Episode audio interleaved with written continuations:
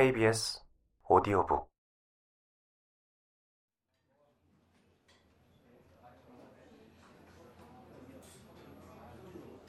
우익 정당, 중도 정당, 심지어 좌익 정당 출신의 선거인들까지 읍내, 집, 술집, 선술집, 카페, 식당, 결사체, 정당 본부에 모여 총리의 연설을 두고 열띤 토론을 벌였다.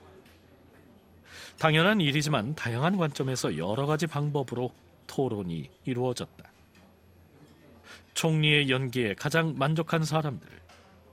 연기라는 잔인한 표현은 소설자가 아니라 그들이 사용한 것인데 어쨌든 그렇게 만족한 사람들은 우익 정당 사람들이었다. 그들은 다 안다는 표정으로 눈을 찡긋거리며 그들의 지도자의 탁월한 기술을 칭찬했다. 그것은 종종 당근과 채찍이라는 약간 묘한 말로 묘사되는 것이다. 이 방법은 옛날에는 주로 나귀와 노새에게 적용됐지만 근대에 들어서는 인간에게도 사용됐고 또 꽤나 성공을 거두었다. 그러나 어떤 사람들, 허세를 부리고 허풍 떨기를 좋아하는 사람들은 총리가 비상사태 선포가 임박했음을 알린 그 지점에서 연설을 마쳤어야 한다고 생각했다. 그 뒤에 한 말은 모두 불필요하다는 것이고 대중에게는 몽둥이가 이야기라는 것이었다. 어정쩡한 방법으로는 아무런 성과도 거둘 수 없어. 적에게 절대 잠시라도 여유를 주지 말아야지. 그 비슷한 노골적인 이야기들이 튀어나왔다. 그들의 동료들은 그렇지 않다고 그들의 지도자가 정신이 온전한 게 틀림없다고 주장했다.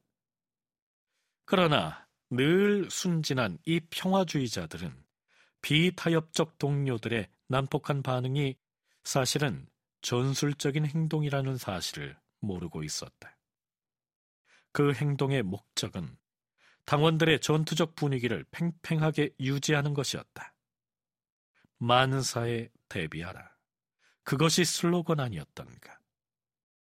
중도 정당 사람들은 제1야당의 구성원들로서 총리의 연설의 골자에는 동의했다. 즉, 책임자를 가려내 범인 또는 음모자들을 처벌하는 것이 시급히 필요한 일이라는 데는 동의했다는 것이다. 그러나 비상사태 선포는 전혀 어울리지 않는 일이라고 생각했다. 도대체 비상사태가 얼마나 오래 지속될지 알 수 없는 데다가 자신의 권리를 행사한 죄밖에 없는 사람들의 권리를 빼앗는다는 것이 터무니없고 말도 안 되는 짓이었기 때문이다. 시민들이 헌법재판소에 이 문제를 들고 가면 어떻게 되는 거지? 그들은 궁금해했다. 진정으로 지혜롭고 애국적인 일은 모든 정당 대표자들로 구성되는 구국 내각을 구성하는 거야. 그들은 덧붙였다. 만일 이것이 진짜로 집단적 위기라면 계엄 선포로는 그것을 해결할 수 없기 때문이지. 우익 정당은 시면으로 뛰어든 거야. 거기에서 익사할 가능성이 높아.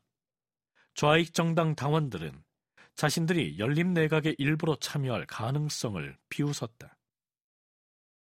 그들이 정말로 관심을 갖는 일은 자신의 득표율의 처참한 하락을 합리화해줄 선거 결과 해석을 내놓는 것이었다. 그들의 득표율은 지난 선거에서는 5%였는데 이번 선거 1차 투표에서는 2.5%, 그리고 이번에는 비참하게도 1%에 그쳤으니 앞날이 암담할 뿐이었다.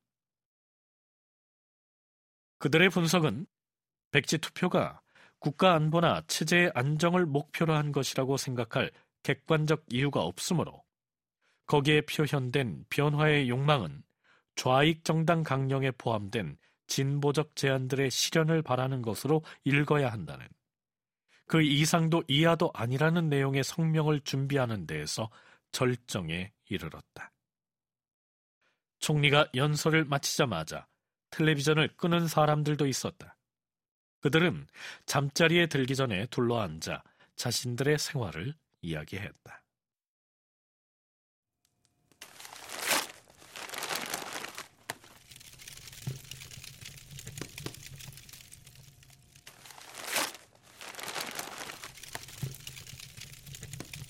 이런저런 문건을 찢고 태우며 저녁 나머지 시간을 보낸 사람들도 있었다. 그들은 음모자들이 아니라 그냥 두려움에 떠는 사람들이었다.